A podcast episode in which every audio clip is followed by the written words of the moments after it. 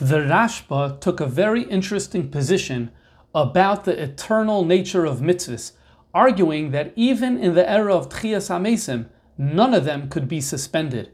However, a faction of his rabbinic colleagues disagreed with him over this issue.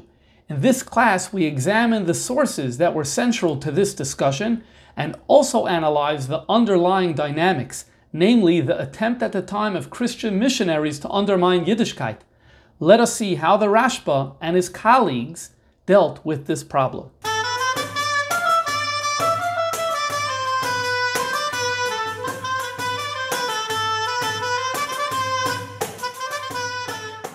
In the year 1263, there was a famous event that occurred in Barcelona in the Kingdom of Aragon, today in Spain where there was a disputation between the Ramban, Reb Moshe ben Nachman, and a representative from the Christian faith, and they debated various issues relating to the differences between Yiddishkeit and uh, Christianity.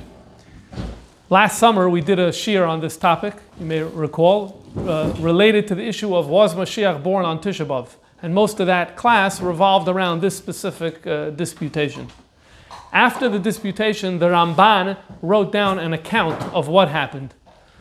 And uh, it's normal to wonder uh, what was chapter two? Every story is chapter one, there's always a chapter two, and that is the aftermath. And the MS is that the Ramban would not have really been privy to what happened in the aftermath of his debate, and that's because soon thereafter he was expelled from the kingdom of Aragon and went to Eretz Yisrael. The reason he was expelled was because he did not have permission to write down or disseminate a record of this disputation. We discussed this again in the shiur last summer. What I want to do tonight is to look at what was the chapter two.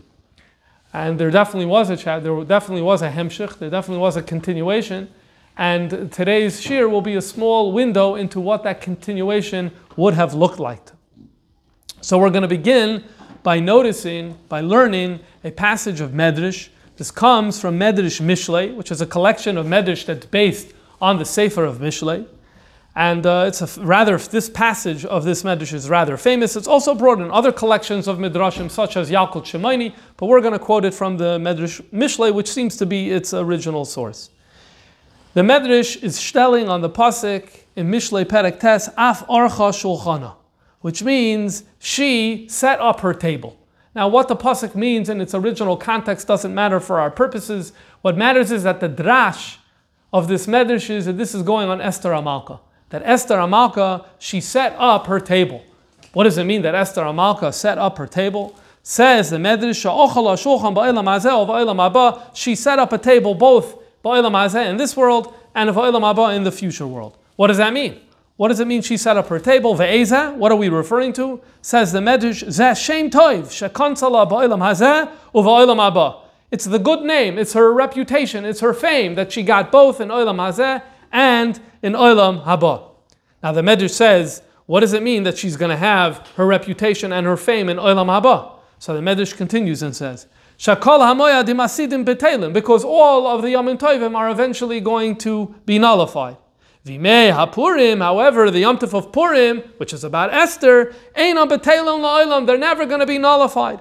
How do I know it's never going to be nullified? Shenemar, because we have a pasuk in Megillah Esther that says as follows: Vimei lo yavru. The days of Purim will never be removed from the Jewish people, and so therefore Esther set up her table, meaning through her deeds and the story of Purim, she gained for herself fame and a positive reputation, not only Ba'ilam Hazeh in her day and in our day, but also Ba'ilam Haba. The Chiddush of the Olam Haba part is because many of the other heroes who are celebrated in the other Yomim Tovim Lav Davka. If you come to Ichveis, Moshe Rabbeinu, about Pesach, we're hearing here, there, there isn't going to be the positive reputation for Moshe Rabbeinu, it sounds like here, uh, Lo Olam Haba because Elam Abba, there is not going to be a celebration of Pesach. And likewise, you can have a similar discussion for other Yomim Tovim, specifically Esther, who acquired for herself a reputation also Elam Abba. This is what the nameless memra of the Medrash says. Amar Rabbi Lazar. Then Rabbi Lazar comes along and he says, I'd like to add something. What does he add? Af Yom Kippurim Einoi Batal La'olam. Yom Kippur also is never going to be nullified. Don't, the other one's no problem. But in addition to Purim, also Yom HaKippurim. It's known that the name sounds similar, right? It's been noted in other contexts. Yom HaKippurim is never going to be Batal Olam. Why? I have a pasuk. What's the pasuk? We say, this is going to be an everlasting statute, where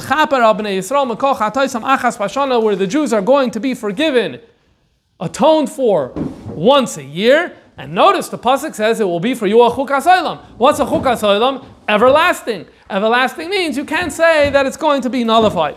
And this is a pasuk he quotes in Parshas Acharei Mos. The MS is that we have a similar pasuk in this week's parsha. This week's parsha we have a parsha of the Yomim Tovim, and we go through all the, many of the Yom, all the Yomim Tovim, all the biblical Yomim Tovim. And over there, when it comes to Yom Kippur, we taka say that Yom Kippur is going to be a chukas olam. Ad kan the medrash. Now, the Rashba was a talmid of the Ramban.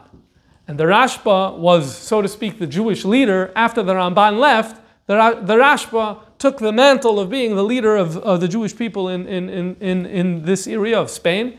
And in fact, he, uh, he the, the, the, as there are many different areas in Jewish life where he was very important. And he, and he wrote many chuvas, many, uh, many questions that came into him, and he wrote different answers.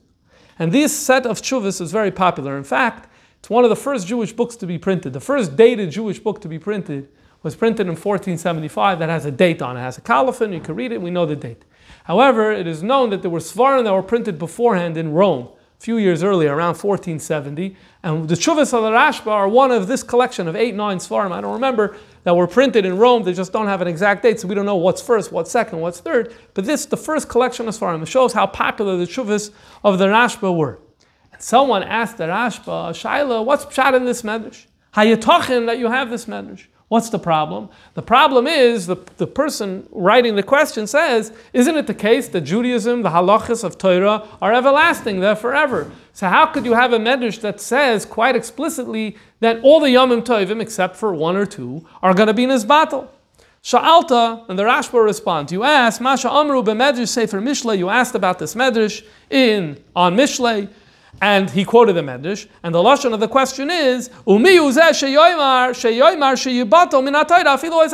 has the audacity to say that even one word, one letter from the Torah is going to be nullified? Even the smallest crown, the tip of the letter of the Yud can't, can't be nullified. How can we say about Yamim Tovim that they're going to disappear? Well, the Rashba agreed with the questioner. The Rashba agrees, as we're going to see, that it is impossible to take this medrash literally. Tshuva, dvarim noisafim ba'agadazu. In order to establish his point, he says, I want to point out additional uh, interesting things about this medrash. And here he quotes the Shita that we have it in our version of the Medrash Mishlei, it's Rabbi Lazar. In the Rashba's version, for whatever reason, it was Rebbe, Rabbi Yoda Nasi, who suggests that in addition to Purim, it's also Yom Kippur. Frek the Rashba, why? Because by Yom Kippur it says Chukas Oila. Frek the Rashba, one second, and go to Pesach. Look at Parshas Boy when it talks about Pesach. What does it say?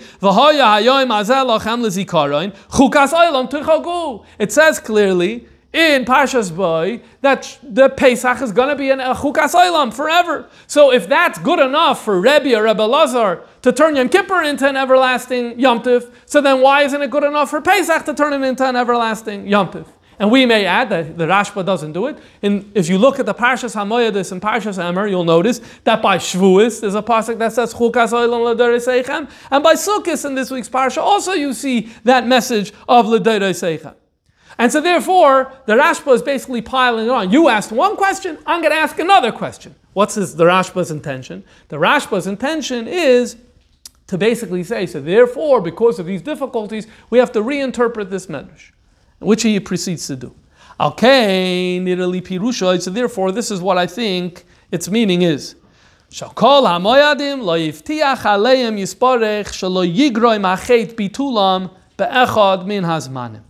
What he's saying over here is you're misunderstanding what this Medrash is saying. It's not telling you, do you need to keep it forever? You don't need to keep it forever. Will it be obligatory forever? No, no, no. That's not what's under discussion here.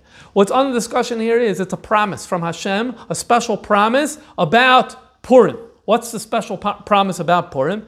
Hashem, and he only said this about Purim, and he never said this about any other Yontif. Hashem is looking the Jewish people in the eye, and he's saying, by the way, you should know, there's never going to come a time in history that because of persecution, you're not going to be able to observe this holiday. That's all it means. Whereas for the other Yom Tovim, we never received that assurance. And then he goes on to quote a pasuk from Eicha. The pasuk in Eicha and Eicha Perek Beis says as follows: Shikach Hashem b'tzion moyed v'Shabbos.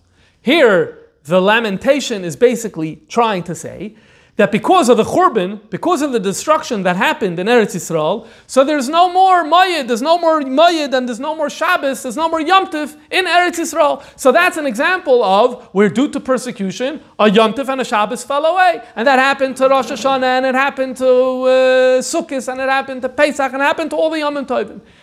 Even Yom Kippur, you'll see. It happened to all the Yom Tovim. Purim, it's not going to happen to. Vas Epis, why Dafke Purim? It's not going to happen to. He doesn't discuss it. He doesn't say, so we're not going to get into it. Asum haftacha. It's not about telling you what Jewish law is. It's just a unique promise that's, a, that's appended to Purim. What about Yom Kippur? Another view adds Yom Kippur. So the Rashba you maybe could have said the same thing that God promises that Yom Kippur will never but taken away. But he doesn't say that. He doesn't say that. It could be he doesn't say that because it's not the, the first view says it only about Purim. So that should be a standalone view. The idea of that there's this promise forever, that's Purim. Yom Kippur is a new man to Amar, it's a new person. So therefore, it should be a new understanding, a different perspective. And what does he say? He says, he interprets it as follows. What does the pasuk mean? It's It's a promise. It's similar, but it's different. It's a promise that it's going to be everlasting. In what sense? The day will serve as an atonement forever, irrespective of whether you're observing it or not. In other words, Pesach. If you want Pesach to mean something for a Jew, he observes it. It means something. He doesn't observe it. It doesn't mean anything for him. It doesn't do anything for you if you don't observe it. That's the average Yom. Yom Kippur is unique where we're told that even if you do nothing, it still has an, an impact on you. And in that way, it's everlasting in a way than all, uh, more, more so than all the other Yom. Kal HaMoyadim, all the Yom Tif, Asidim Betelim, they could be bottled in the sense that it has no impact on you if you fail to observe it. But Yom Kippur, even if you fail to observe it, it's going to have an impact on you. This is how he teaches. And this, he goes on to say, is consistent with the view of Rabbi Yehuda Anasi. Remember, the Rashba has this, the Yom Kippur viewpoint linked with Rabbi Yehuda Anasi, not with Rabbi Lazar. We have a machloikas in the Gemara in Shavuos about Yom Kippur. Is it Itzuma Shal Yom Mechaper? Does the day itself atone irrespective of what Jews do? Or no, is it contingent on behavior? Chachamim say Lashavim. You have to do tshuva. Yom Kippur is Mechaper Lashavim. In other words, if you don't tap into what Yom Kippur is, it's going to be meaningless for you. Papashtos, on the simplest level. level. Rebbe is the one who says that even if you don't observe it, it's going to have an impact. Also, it works out perfect. That's what's happening here in this uh, particular. Uh, that's what's happening in this particular medrash. And he concludes, the Rashba does, chukas oilam ha'amor bePesach. When it says chukas oilam by Pesach, that's azhara. That means forever keep it. And likewise by Sukkot, and likewise by Shavuos, when in our parsha, when it says chukas oilam, that's telling you what to do and not to do. But Purim and Yom Kippur, the chukas oilam element is not about a command of how long, of a duration of how long this obligation is in effect. For Purim, it's about there will never be persecution that gets Jews to stop observing this, whereas for other ones it will happen, as we see in Eicha. For Yom Kippur, even without observing it, and only for Yom Kippur, even without observing it, it's going to mean something. It's going to have an impact on the Jewish soul, and this is how he explains what this Medrash means. Now, I hope you realize that, you know, sometimes we read a piece of rabbinic commentary, and uh, it sounds a little bit like a doichik. And what does a doichik mean? Many questions come up in our head. Many questions. Many, and this is exactly what happens over here. Because throughout the ages, when people looked at this interpretation of the Rashba, many people asked many, many questions. And I'm sure if you put your time and start and wrote down your question, you come up with many different questions on the Rashba's interpretation of this medrash. We're going to look at two questions that were asked by prominent rabbanim in the 1500s. The first is the Maharal, and the Maharal says as follows: Did we forget about the context over here? Let's remember, there was a pasuk in Mishlei, and the Mishlei said Esther gained a reputation. What's an olam haba? Because all the Yom Tovim are not going to be an olam haba, and Purim is going to be an olam haba. Good. So the whole nakud of this medrash is to say that all the Yom Tovim are not going to be in this era that's called olam haba, and that Purim will be. But uh, the, the, the, the Rashba told us that's not what it means. The Rashba says it has nothing to do with Olam Haba. The Rashba is saying that uh, that La'asad Lavai in Olam Haba, all Yom Tovim are equal in terms of their observance. So this is not fair, he says. You stripped it of its original context. This is the Maharal's problem in his Sefer Tiferes Yisrael. Then we have the Manas Halevi. The Manas Halevi is Reb Shlomo Halevi Alkabitz. He's known as the author of uh, Licha Doidi, but he also wrote a Sefer, the Manas Halevi. It's a full Sefer on Megillah Esther. I don't remember. I think, I think it's the first Sefer on the Megillah. I think the person who wrote a full-fledged Sefer, a full volume, a huge commentary, and there are many things that we only have interpretations that, we, that he quotes that otherwise we wouldn't have. Anyway, he writes in Hakdama that this is a Mishleach Manas that he's sending to Shver because he doesn't have a fancy Mishleach Manas to prepare. We spoke about him once in a, in a previous class. So the Shlem Alevi Al Kabit says, I don't understand this Rashba. He says, I don't understand what he means. I don't get it. Aleph, number one, his, his whole thesis is difficult. Why? Experience has shown that these Yomim Tovim have been this battle due to persecution just like these. In other words, what he's saying is, let's look at, remember his time, right? He's writing 1540s, 1550s, 1560s, I don't know exactly his dates, but it's the mid, mid 16th century he's writing. And there's what happened in Spain, there's what happened in Portugal. The Jews there were able to observe Purim, Jews over there weren't observing Purim. So the idea that Pesach was taken away from a community and there was a community wasn't able to observe it, uh, and not Purim, he feels that historically it's inaccurate. He says experience has shown that whatever happened to the other Yom Tovim has happened to Purim too, and so therefore he feels like he has to reject the Rashba's uh, uh, answer.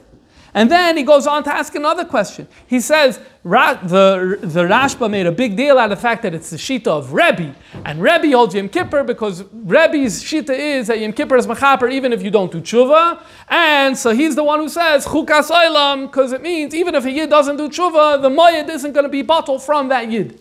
Okay, the, our Girsa doesn't have Rebbe. It has Rebbe Lazar. And we're going to start saying that Rebbe Lazar links up with Rebbe. That's not such a simple thing to do. That's not such a th- simple thing to do at all. And even if you want to say that our Girsa is wrong, and that his Girsa is right, and maybe it should say Rebbe, he says, I still don't understand. At the end of the day, the psukim are very similar. Read the pasuk by Yom Kippur. What does it say by Yom Kippur? It says, uh, it should be for you, What does it say by Pesach in Parshas Boy? Uh, that is extremely similar. Extremely similar. So how are we coming along saying that this pasuk over here, which is almost the same words, this one is a command for the duration, Pesach command duration forever, and this one is not a command about the duration. It's telling you that when whether it's going to have an effect on your neshama, whether you observe it or not. He feels that this is a, difficulty. So these are three questions that were asked by these Gdali Yisrael, the Maharal, and the Manas Halevi. Uh, again, both of them writing in the 16th uh, century on the Tshuva of the Rashba. Now, before we address these questions, let's look at another scene that is very, very similar to what we just experienced. We'll start with a Chazal, look how the Rashba interprets this Chazal, and then see the questions that pile up on Rashba's interpretation. The Gemara in Nida Daf Samach Aleph says as follows: Tanu Rabbana, we learned in a Braisa, Beged she'ovad boy kilayim you have a garment, the kalayim got lost in it. What does that mean? So let's say it's a garment of linen, and there was a thread of uh, wool, and we know it's there, but we can't identify it. If you identify you can take it out. We don't know where it is anymore. So you can't wear it. You can't wear it now.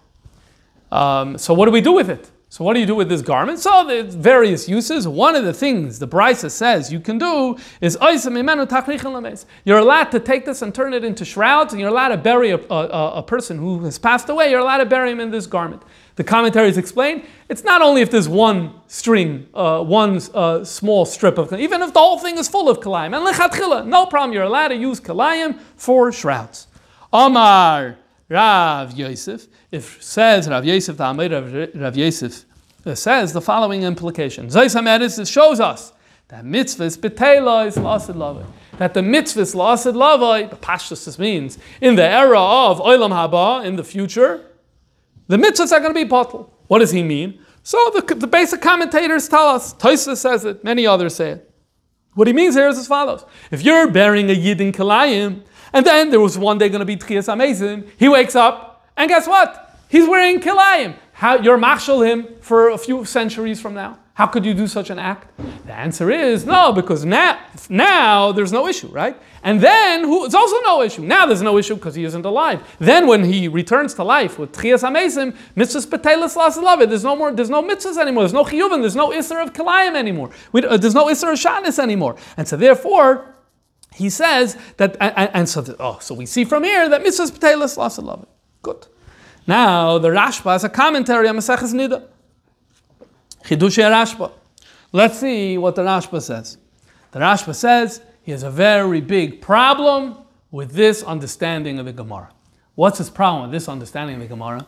So he cites the story in Yecheskel of Atzamas Hayavashis. You have the Nevuah in Yecheskel where the Navi is told to go to a valley and there's dry bones, and he prophesies and then they all come together and they come back to life. And there's different the machlokas in the Gemara. What does this mean? Is it something that happened in the past? Is it something that will happen in the future? Literal, metaphor, many different views about what's happening here. And in that discussion, there is a uh, an amoira that says, hold on a second. Why are you having this discussion if it happened? It didn't happen. In fact, it happened, and it's in the past, and it happened. And the lashon of the Gemara is one of the Amoraim says, "Abba mehen, my own parents come from them." The elu tefillin sheiniach li abba and I got this tefillin uh, uh, from my father comes from one of those people of the Mesa Midbar. Okay, Rashba thinks that this is a huge problem for our Gemara. Mitzvahs betelis lasid lavai, and this is a huge problem. Now the truth is, you're going to have to struggle to understand why this is a problem, because on the face of it, Mitzvahs Pelis Lasad Lavoi is talking about something that's far off in the future, hopefully not far off in the future, but something in the future in a world that's very different from ours. And he's asking a Shaila about an event that happened in the past. What is even his question? Well, his question is, what does Mitzvahs Pelis Lasad Lavoi mean? He's choosing to understand it is that once a person passes away and then comes back to life, there's no more mitzvahs anymore. That's how we understand mitzvahs When a person passes away and comes back to life, so then in round two, there's no more mitzvahs. And that's lost lavoy, oh, so there's no more mitzvahs anymore. That, he says, doesn't make sense when you consider this Gemara. Because here you have someone who says, My father had passed away, he was brought back to life, and I have his tefillin. In other words, he was keeping the mitzvah of tefillin presume, after, he, after he came back to life. Why was he keeping the mitzvah of tefillin after he came back to life? Presumably, it wasn't volunteering. Presumably, it was an obligation. So here I see that even after a person experiences Tchias HaMesim, there is a chiyuv to do mitzvahs. So how could I say that after the collective Tchias HaMesim, there's going to be no mitzvahs? And the Rashba feels this is a huge, huge question. And because of this question, the Rashba says, Vinirali, I am going to offer a new interpretation of what this Gemara means. It's not what you think it means. Mitzvahs betelis does not mean that in the era of Olam Haba, in the era of schar, in the era of tchias hamesim, there's no mitzvahs. That's not what it means. What does it mean? What does it mean? Misha ka'amar. It means la'asad lavai means mitzvahs betelis la'asad lavai. A person is exempt from mitzvahs in the hereafter, meaning once they pass away, when a person's body is lowered into the grave, which is lost and lovely, right? We're alive today, so it's not in the future when people pass away. That element, that interpretation of future, there is no mitzvah that is relevant to them. Now we see that's very obvious. See, he says, I'll explain what the chiddush of the Gemara is. We know when it comes to children that there is uh, there is no obligation min Torah. If you see a child eating non kosher food, there is no chiyuv min Torah to stop the child from eating non kosher food. But Afal became the Gemara says in Yavamis that when the Torah says loy soichlum that you shouldn't eat shkatzim, it's talking about um, creepy things that you shouldn't eat it. The Chazal darshan that word loy soichlum means loy ta'achilum. Don't feed them. Don't feed them to children. See, even if you don't need to make a macha for the child eating the non-kosher, you're not allowed to actively feed a child non-kosher. And the lashon is connected to this week's parsha lahazrik doilim alaktanim. Uh, the older people have a chiyuv to ensure that the children don't do it, at least in the sense that the older people, the adults, are not allowed to actively be involved in helping the child do the avera. Oh, so person could have said and say, hold on. Maybe, yeah, that person who's passed away doesn't, uh, doesn't have a chiyuv, but I'm the one who's burying him. And so just like I can't give non-kosher to a child who doesn't have a chiyuv, I can't give non-kosher to a dead body. Now, what does that mean? I can't dress him in, in non-kosher clothes.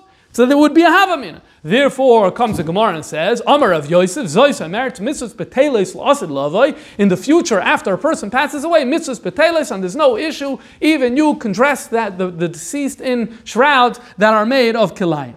Aye, lasid lavoi doesn't sound like that. Lasid lavoi to me sounds like you're talking about Moshiach Satan. Sounds like you're talking about Tchias HaMesim. Says the Rashba, no, I'll bring you rayas from Chazal that they use the word la'asid lava in two ways. Sometimes Chazal use the term la'asid lava to refer to the, to, the times of Mashiach and to the times of Tchias. Sometimes la'asid lava just meant in the future. And he brings a few examples. One of the examples is from a Gemara in Yuma. The Gemara in Yuma has the following discussion. Rav Yosef was matir on Yom Kippur, he gave a lecture, and he was matir people to come and walk to his lecture, even though it meant that they had to walk through a river to get to him. And that's a, you're not allowed to do rechitza on Yom Kippur. Okay, fine, if you know the dinim of a rechitza and, and the specifics, it's okay, you're allowed to, you don't intend to do rechitza, it's okay, you're allowed. So you let them come. But however, when it came time to go home, he said, no one's allowed to go home because then you're going to be walking through. Uh, on the way here, you had the justification of uh, Shir Torah. You don't have that justification now, so you can't. You can't go back in the water on Yom Kippur. So Abaye said, Im Kain, or whatever. You're being machshil them la'asad meaning next year. La'asad simply meant next year. Next year, no one's coming to Yashir because they know they can come, but they can't go back. Right? That's also so if a Magid Shir ends his Shir late, it's the same thing. People aren't going to come back if you end your Shir a little late. Okay. So, what does Rashba show you? That La'asid Lava doesn't mean, what does La'asid Lava there mean? It means next year. So La'asid Lava can mean in the near future. And this is the Rashba's interpretation.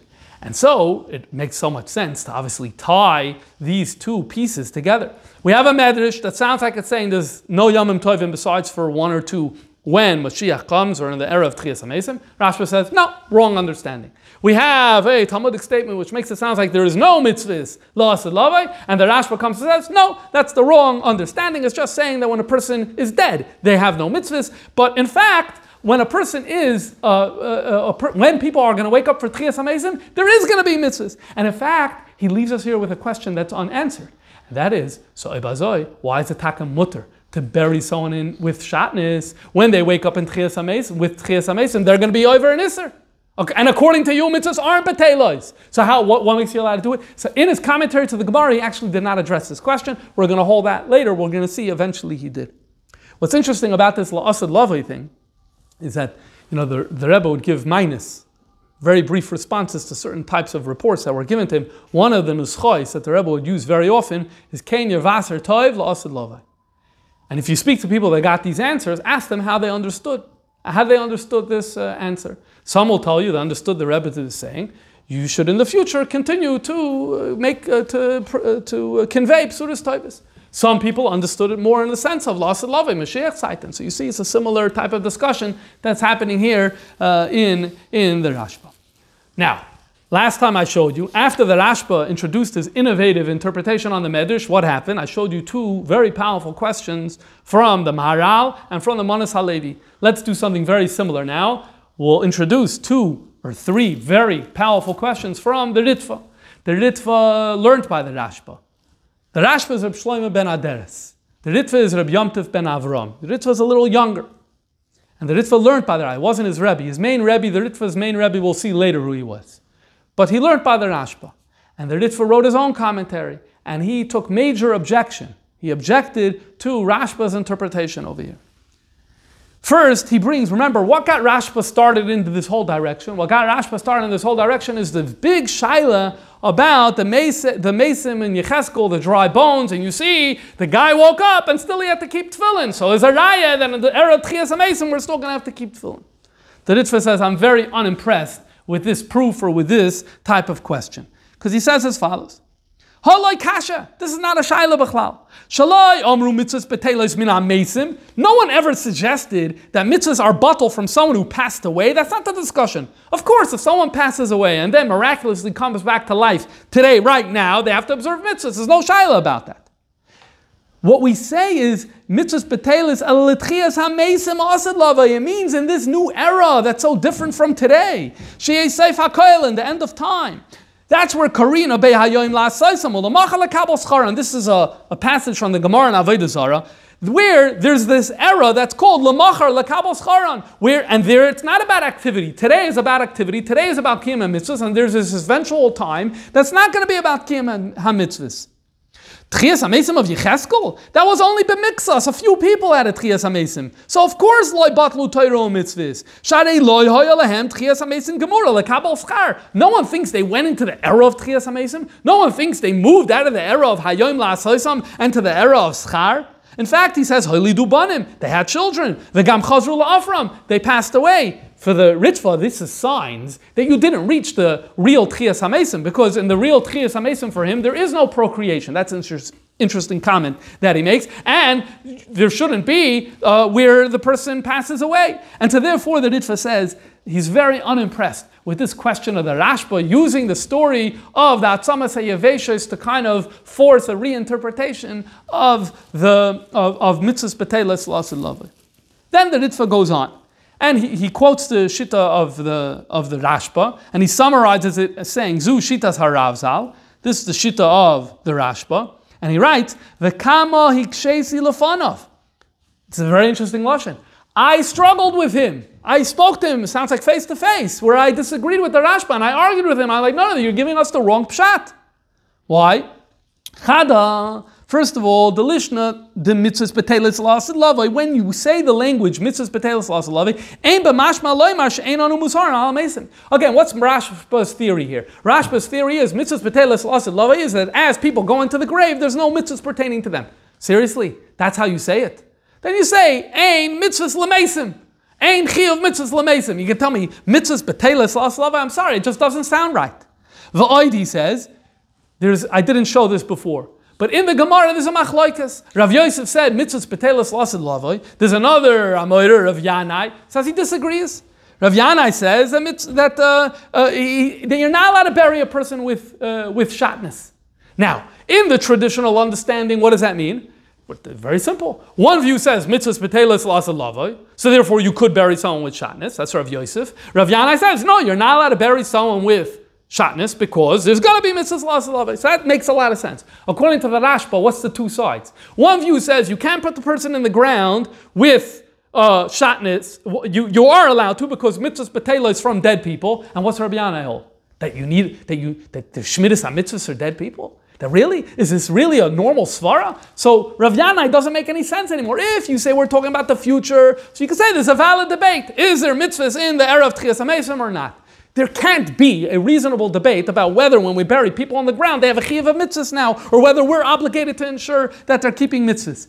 I children, what do you mean? But we see by children, they don't have a chiyuv, and we're not allowed to actively lead them to an avera. You're going to compare that children to dead people? He says. Children are children, and they're about, they're going to grow up, and they're going to live a full life, the Torah mitzvah. So it makes sense to say that although they don't have a chiyuv, you're not allowed to go and actively lead them to do an avera. That makes sense. But for someone who finished his mission here on earth to start saying that we still have a thing to keep that it's done in a way of Torah mitzvahs, the burial, obviously the burial has to be done in Torah mitzvah, but the idea that they, that they have to observe one of the 613 and that's still on us, the Ritva is very unimpressed with this uh, type of argument. So just like, we'll, we'll do the questions at the end, we'll do the question at the end.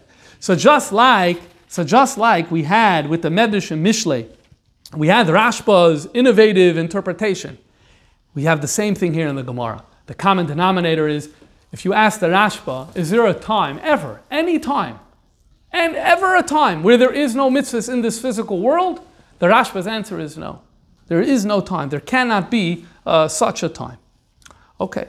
Now, when we have uh, when we have an interpretation like this, it behooves us to dig a little deeper and to try to see is there more that's going on behind the scenes. And it does seem that there's much more that's going on behind the scenes. In 1863, There was a Jew by the name of Yosef Pearls or, per, or Perlis, I'm not entirely sure how to pronounce his name. And he produced a book in German on the Rashba, full book, uh, biography on the Rashba. And he also printed in the back of the book interesting uh, letters from the Rashba that had never been printed before. I told you before that the Shuvas of the Rashba were printed already in 1470 on Erech in Rome. But there was many things from the Rashba writings that were imprinted. And he found some interesting letters and he printed them in the back of this volume in 1863. And one of these letters is a lengthy letter called Pirish Agadas LaRashba, meaning the manuscript read Pirish Agadas LaRashba, Rashba's interpretation to the Agadah sections of the Torah. And he published it at the back of his book in 1863. Now, it's a good thing he did because there was only one manuscript of this. Uh, of this, um, of this uh, mimer, you want to say, or this essay from the Rashba. There was only one manuscript, and it was in the it was in a Jewish institution in Breslau, the rabbinical seminary, and during World War II, that library was looted, and so this manuscript is gone. And so the only information we have about this manuscript is through Perlis's book in 1863. Uh, there's another, for another uh, very similar thing is the Pirusha the Rashbam ala Torah. There's only one manuscript that, uh, that had Pirush Rashbam. What we have printed from the Rashbam is based almost all on one manuscript. This one manuscript was also in this place in Breslau in the rabbinical seminary, and again, it also disappeared during World War II. No one really knows what happened to it, if it even exists today. What's unique about this Pirush Agadis to the Rashba is that he's, it's, he's contending with a disputation with, uh, with uh, Christianity. In fact, he writes a Lashon we're not going to quote from it, but I want you to know. He writes uh, a lashon uh, a few paragraphs before where we're going to pick it up from. Ve'echad min. One of the wise Christians responded to me. In other words, he's attesting to the fact that the Rashba had a face-to-face encounter and a debate with a, a Christian uh, scholar. And you'll see as we read through this uh, text that he's going to be talking about the fact that they say this and this is what we respond, they say this and this is what we respond. So let's have a little bit of a, a look of what we have over here. Umisha kenegdenu, and those who oppose us, we'll talk more, a little more about uh, who he's uh, maybe referring to in a second. So they come with tightness and they say, Mitzad using the Agadata, using the non legal sections of the Gemara, and they want to make arguments to support their cause. I opened this year by talking about the Ramban. We spoke about the debate in 1263. One of the unique things about this debate in 1263 is for the first few good, good few centuries of Christianity, when they argued with Jews, and there was always argument with Jews from day one, the book that they pulled out was always a Tanakh. And they said, this is the Pshat in Tehillim, Perek Beis, this is the Pshat in Yeshaya, Perek Nun Gimel, etc., etc., etc. The shift that happened and as far as people can tell, it happened during this century, during the 13th century. It's a new tactic. The tactic was if you study Chazal and Gemaras good enough, you'll see that we're right. This is the argument that was being put forth. And one of the places where it's more ripe for these types of things is Agadata, because Agadata lechatchila is given in a way where it's vague and therefore open to more twisting and interpretation. And so this is what you had. You had and that's at the Ramban's debate, the issues that they discussed were mostly where Friar Paul was going to passages from the Agadata and Midrashim and saying, this proves that Mashiach already came, if you remember, and things like that. And the continuation of that is happening here. In Ramban's debate and what Ramban wrote, that, the main issue there was did Mashiach come yet or not. They also discussed the issue of original sin and they discussed Achdus Hashem. But there was a big issue that is just as significant as any other when Jews and Christians are living with each other, and that is is uh, Torah and mitzvahs uh, still operative? Do we have to observe the law? And that didn't come up in Ramban's debate, and Ramban is going to tackle it. Uh, the, and excuse me, the Rashba is going to tackle it over here. And what he's saying is that just like in Barcelona at the disputation, they invoked Agadata in order to justify their claims about Mashiach or whatever it is. They're doing the same thing now. They're going to invoke Agadata to say that Jewish law is no, more, is no longer binding. And he's now going to have to contend with it. Now, when you're thinking about this, you may wonder, like, can you really make an honest academic argument that's persuasive and that is foolproof for this type of claim? That if you learn Agadata, you can make an argument that the Christian claim is right, that we don't have to observe Torah mitzvahs anymore? So the answer is no, that wasn't the goal, that wasn't the attempt. Think about um, uh, debates that happen in the political scene today, right? This is not about getting the truth out there, and it's not about having an honest, robust discussion that's foolproof and like you come out with the truth. The idea is about scoring points. It's about, uh, it's about dropping a good line that rings with the audience and the audience, and it leaves an impression with people. And we have to remember the context of the time. There was many reasons, chas v'shalom, for a Jew to walk over to the other side. First of all, it's a majority culture, minority culture, and that's a majority culture. Today, majority culture is more secular, but then the majority culture was Christian. And it's very normal for someone living in a majority culture to join the majority. That's how Hashem created human beings. We're very influenced by the majority culture, and there's a tendency to join. Alachas kan when you add the fact that there was persecution and limitations on what Jews were able to do in terms of how what occupations they could hold, etc., etc., etc. So all you needed from their perspective was a little bit of an excuse for a Jew to have a little bit of an excuse where he shvach sich up a little in Amunah, and then he's willing to cross the other side. So this is not about presenting a full debate and we're mamish convinced him al piseichel. This is about scoring points, and you get a few people who anyway are on the fence because life is difficult, and anyway assimilation is a thing, and then this may be the thing. You planted a little doubt in someone, and you said one little thing. And what's that one little thing? Your rabbis keep on telling you that the law is forever, that the law is forever, and that we're wrong because we say the law is not forever. Well, guess what? We're going to show you that there's a God that say the law isn't everlasting. And this is, the Rashba is now going to quote the Gemaras that they're citing in this regard. So the first Gemara relevant for our purposes here is the Gemara in Brachas Daf Yud Beis. And this is a discussion between Ben Zoima and the Chachamim about Haskaras Yitzias Mitzrayim in the Yemois HaMoshiach, where Ben Zoima says there's not going to be. There's not going to be Haskaras when Mashiach comes. There's no more mention of the mitzvah of Skiras Yitziras Mitzrayim. You have to remember that's one of the Tayag mitzvahs, and Chachamim think there will be. But Ben Zoima says that no, there's not going to be. And they cited Ben Zoima. And they said, hold on, let's unpack this a little. If there's not going to be Schiras Yitziras Mitzrayim, okay, there are other mitzvahs that are associated with Schiras Yitzias Mitzrayim. For example, korban Pesach. For example, Chametz on Pesach. For example, Matzah, that's just three. If they wanted, they could have gone with more. So if, if mem- mentioning Mitzrayim is not going to be around when Mashiach comes, so then we might as well just suggest that it also means all those other mitzvahs. It's not just one. All those mitzvahs are gone. And so here you see that according to the Shitta Ben Zoima, they say, the people arguing with me, the Rashba is talking, the people arguing with me say, you see over here that the law isn't uh, going to be eternal.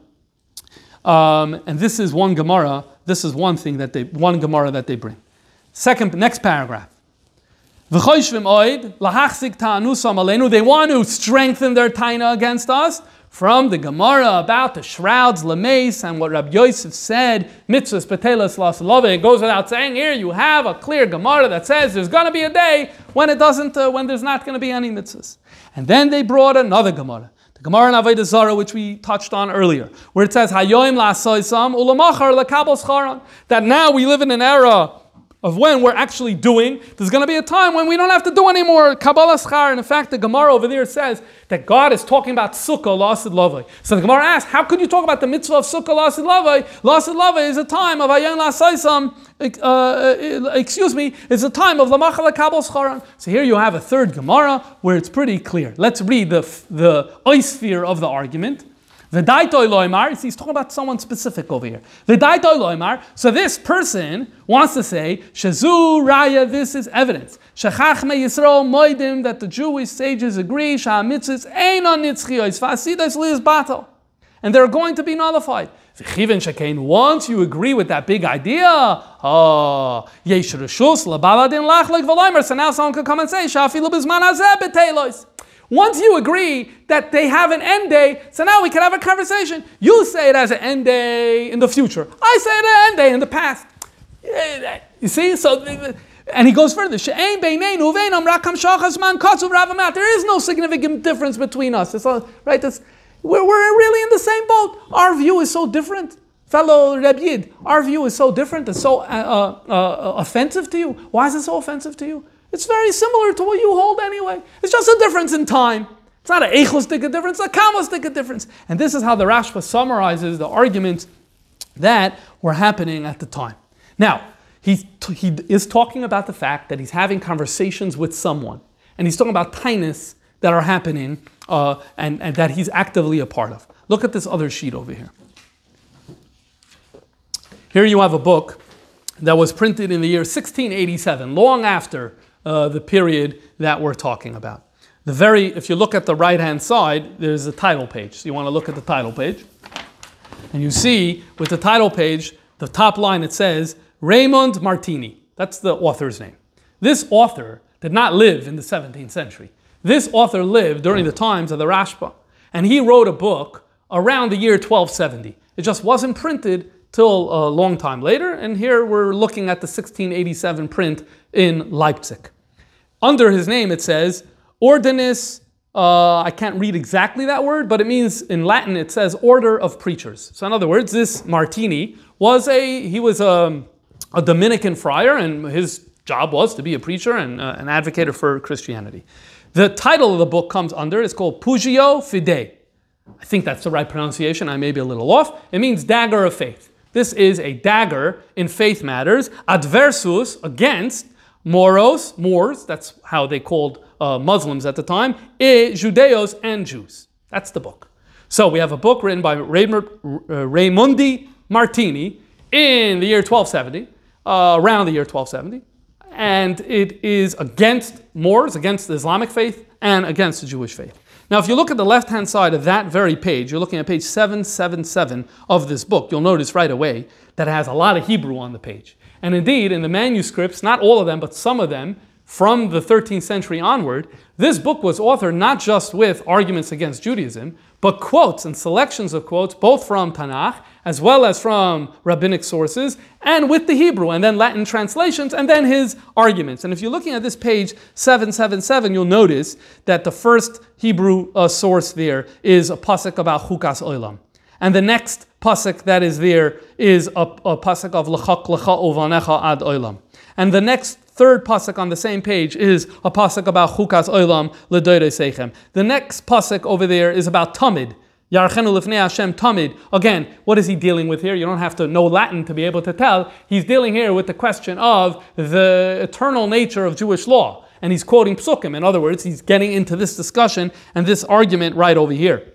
On the bottom, you're able to see that he has a collection of sources of, like the concept of, we spoke about this in a previous week, of where it says va'avodoi la'olam, and Chazal tell us la'olam doesn't necessarily mean la'olam. So he's familiar, with, he's familiar with those sources, and he brings them in here. In fact, the Sefer Ikrim, when he gets into this discussion about is the law eternal, also makes the same. It says the, the words chukas oilam themselves, in and of themselves, are, don't mean anything. You need to have the Torah Shabbal Peh with us to be able to tell us what oilam means in each uh, case. But you're able to tell what argument is being made over here. And obviously, where I'm going at is that in the very same era of the Rashba, and they also placed this man, I'm not an expert in this, but they placed this Martini man in Barcelona. So, in the time and place of the Rashba, we have this discussion in a book that's written, obviously, in that day it would have only circulated as a manuscript. If you turn the page, you'll see on the, on the right hand side, on the right hand side, which is page 787, if you go down toward like the lower third of the page,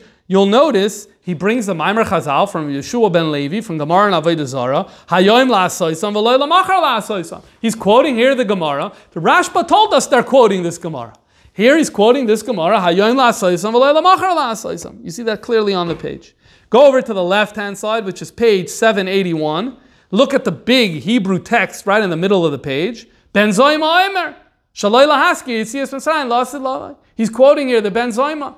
This was, again, the Rashba told us that they're using the Benzoima text to say, look, the law is eternal. Likewise, if you look to the bottom of page 781, you see the same thing. He's quoting here the Gemara Benzoima.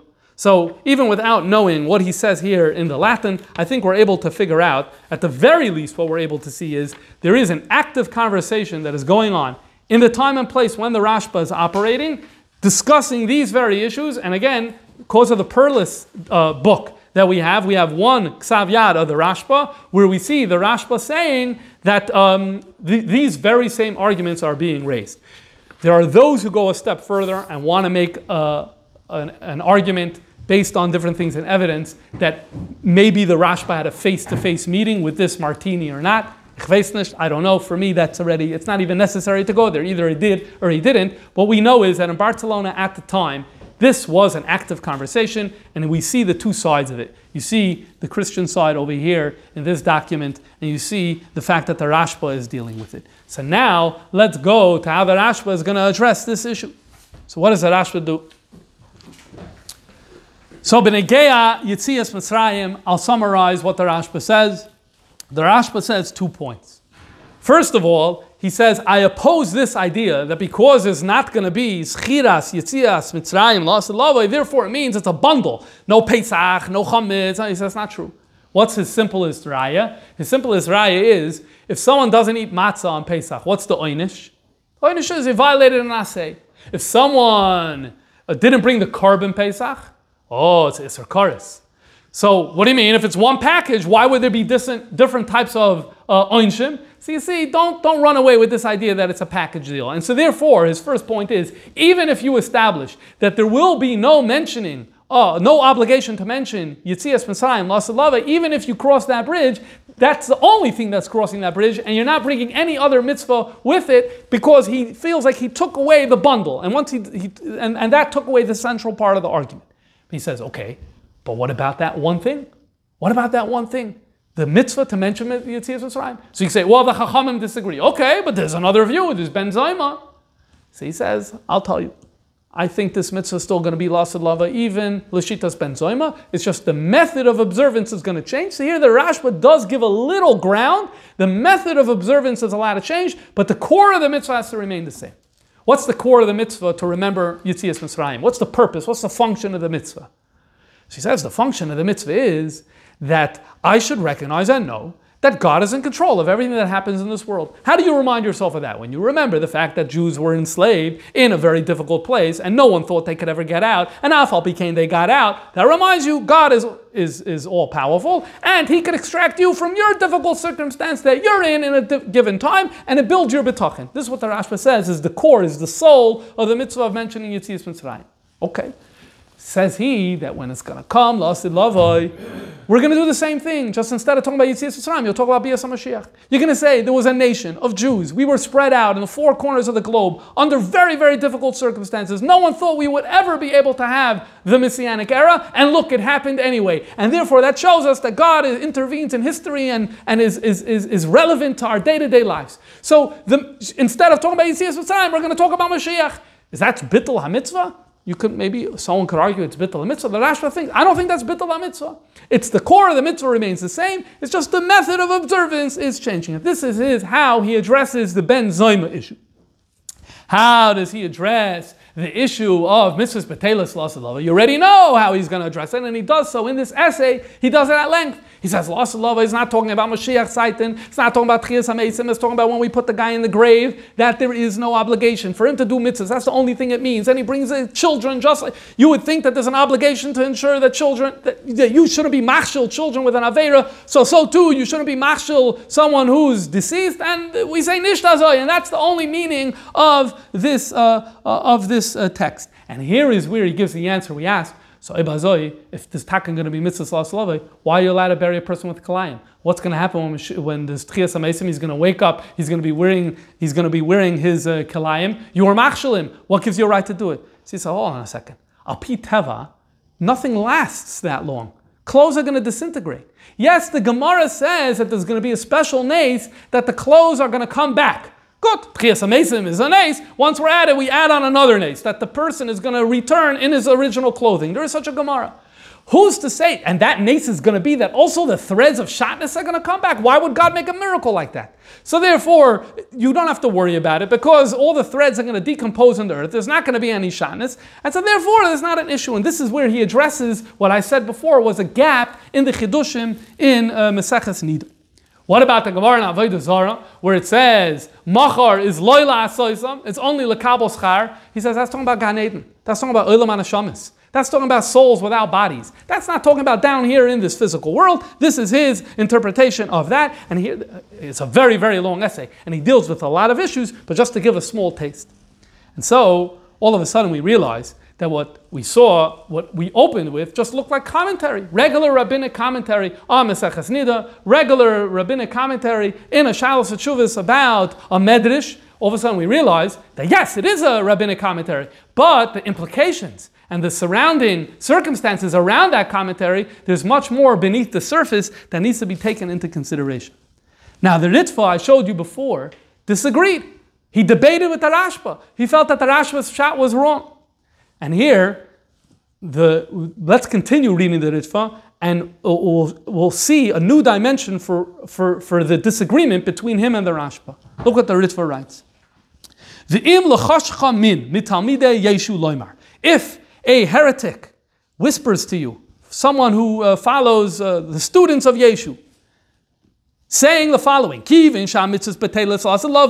the Jews hold that mitzvahs are going to be batal nimsa That proves that Torah isn't forever. And therefore, if the Torah isn't forever, so therefore we could come and add or detract. Afata Emerla, you should answer him. Only someone who himself has doubt would say such a thing. It's an interesting lesson. Uh, you, you, you're not comfortable in your position, and that's why you're saying that. Why? The Torah is forever. What do we mean by that? So long that our world exists the way it exists today, where you have schus and you have choiva, you have good and you have bad. As long as you have a battle between good and evil, the Torah is here to stay. When you move to a new world, there isn't two sides, there isn't a clash between holiness and unholiness. Then indeed, there's not going to be Torah, there's not going to be mandates of mitzvahs, he says. And then look at this line. Vizu teshuva gemura. This is a complete answer to their claims. Now I'm going to read into, I may be wrong here, but I'm going to read into Vizu Teshuva Gemura. What's he saying? Rashba, you offered a very new interpretation to the Yom text and to the text in Gemara Nida. Why?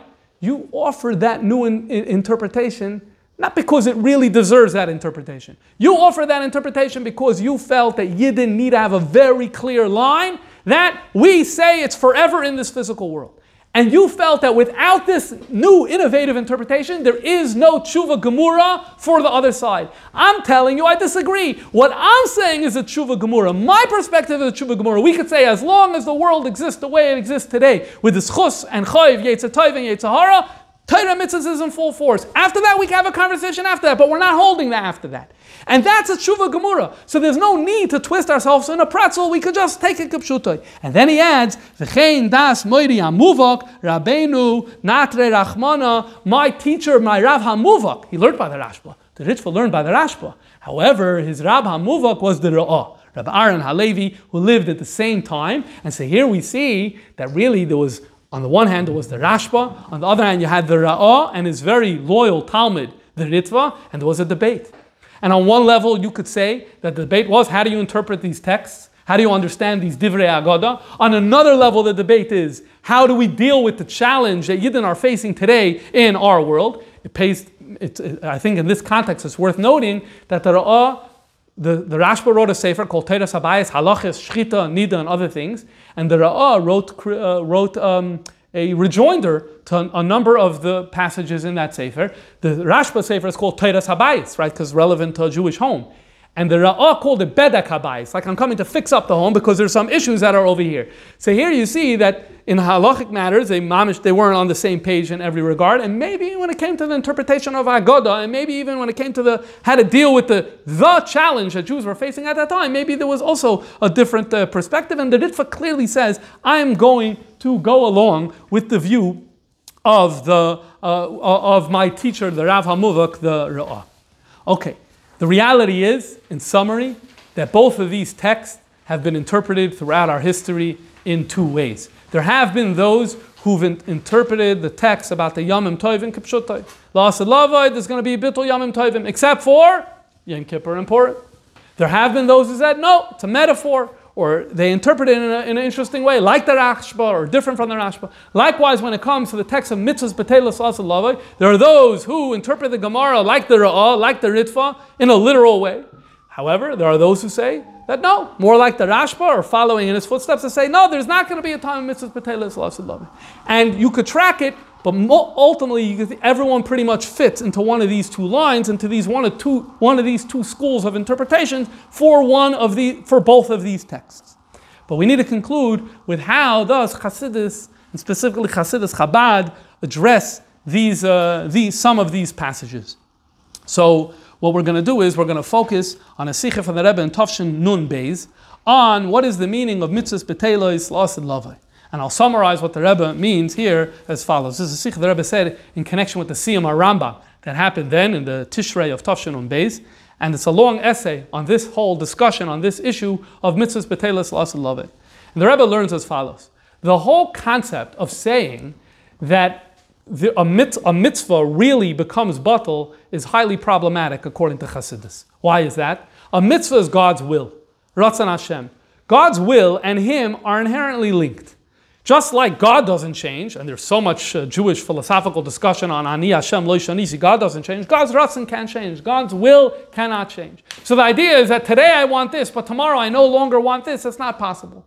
And so therefore, a mitzvah, God wants no shatness, that is a Ratzon that has to stay forever and ever and ever, and therefore there can never be an imagination, a, a theory, a suggestion that that Ratzon changed. So then what's Pshat? Mitzvah lasalavai. What does the word mitzvah mean? Mitzvah means a commandment. What does a commandment imply? A commandment implies that I have my own agenda. I want to do my thing. I have my own feelings and thoughts. You are outside of me and you have a different agenda and you have a different plan. And then you come and you say, listen here, I know that you want to do your own thing, but I'm commanding you to do it right. No one would say about their own uh, body, so to speak, that they commanded themselves to breathe. Why do you say you commanded yourself to breathe? Because it hap- your, your, your, body is in sync with what you need for life, and so it happens automatically. Mitzvah means there's separation, and we overcome that separation by God commanding us. We don't want to, but we submit and we do Ratzon Hashem. La'asid Lavai, we're going to be in a situation where we're fully in sync. When we're fully in sync, we know what Ratzon Hashem is. We know what Ratzon Hashem is, we do it automatically. Not because it's a struggle, we're fully in sync, we do it automatically. And here the Rebbe went further and said, in fact, not just we as humans will behave that way, all of nature will behave that way. And so therefore he revisited the question, what about shatness? You're burying the guy with shatness. What's going to be lost in love when he wakes up? If you when he comes back to life, if you say the mitzvah, the God's ratzon is always going to be in force, so what does it mean? How could he be waking up with his uh, shatness? What's the answer that Rebbe says? Just like the person is in sync, nature will also be in sync, which means that that, that shatness uh, uh, strand is going to disappear because it is also going to be fully in sync with what Ratzon Hashem is going to be. And this is the interpretation of what mitzvahs betelis la'asalave means. You could look more in the sikha. What about the Yomim Tovim? So Ibazoi, how do you interpret? This means every Ratzon Hashem is still there. So Ratzon Hashem for Pesach is still there. Ratzon Hashem for Shofar is still there. So what does it mean? Mitzvahs betelis uh, excuse me. What does it mean? Mayadin asidin batel. So here Chassidus goes into the idea that every Yom Tif has a certain revelation of Elikus, a different level of Elikus. We're in tune with it, we're not in tune with it, we could be in tune with it, it's a separate discussion, but there's a separate revelation of Elikus. La'asid Lavai, there's going to be such a big gilu, Yomala Ares Deas Hashem, as the Navi says, such a big revelation of godliness that the specific revelations pertaining to specific Yom Tovim are going to be like a small candle in the presence of a huge flame where it's going to be meaningless. Today, it's like, oh, the Gila Lukusa Pesach, big deal. Then it's going to be every day such a huge Gila Lukus. What does Pesach really add? What does the Gila Lukusa Pesach add? Not so much. Purim is so unique, and this is the Kiddush. Purim is so unique, the Gila Lukus is going to be so special that even Lagabe, the Gila, the revelation, Lasalave, is going to mean something. Yom Kippur, ah, there's an argument for two ways. There's an argument for two ways. On one hand, you could say, no, it's going to be batal lagabe the giloy of lasalave. On the other hand, another argument can be made that it's going to be something of value lasalave, and that's the debate. And obviously, this needs to be explained. And the Maimarim explain what this type of thing means. So, from this fascinating topic that I found fascinating, I think the strongest takeaway message is when you look at the endpoint, then it's supposed to influence the behavior today. If at the endpoint the goal is for the Nivra, for the creation, and for humans to be fully in sync with Hashem, that means that our job today is to try to find ways how we could become more in sync. How do we bridge this divide? How is it less of there's my agenda and his agenda, and it's a battle to figure out how I submit to him, but how could it become a little more? Obviously, fully it's not going to be possible, Bisman said, but how could it be a little more where we fall in sync? And I think the sources suggest that limud Torah is one of the key ways of doing that. When we immerse in Hashem's wisdom, slowly, slowly we inch our way toward where we want to be.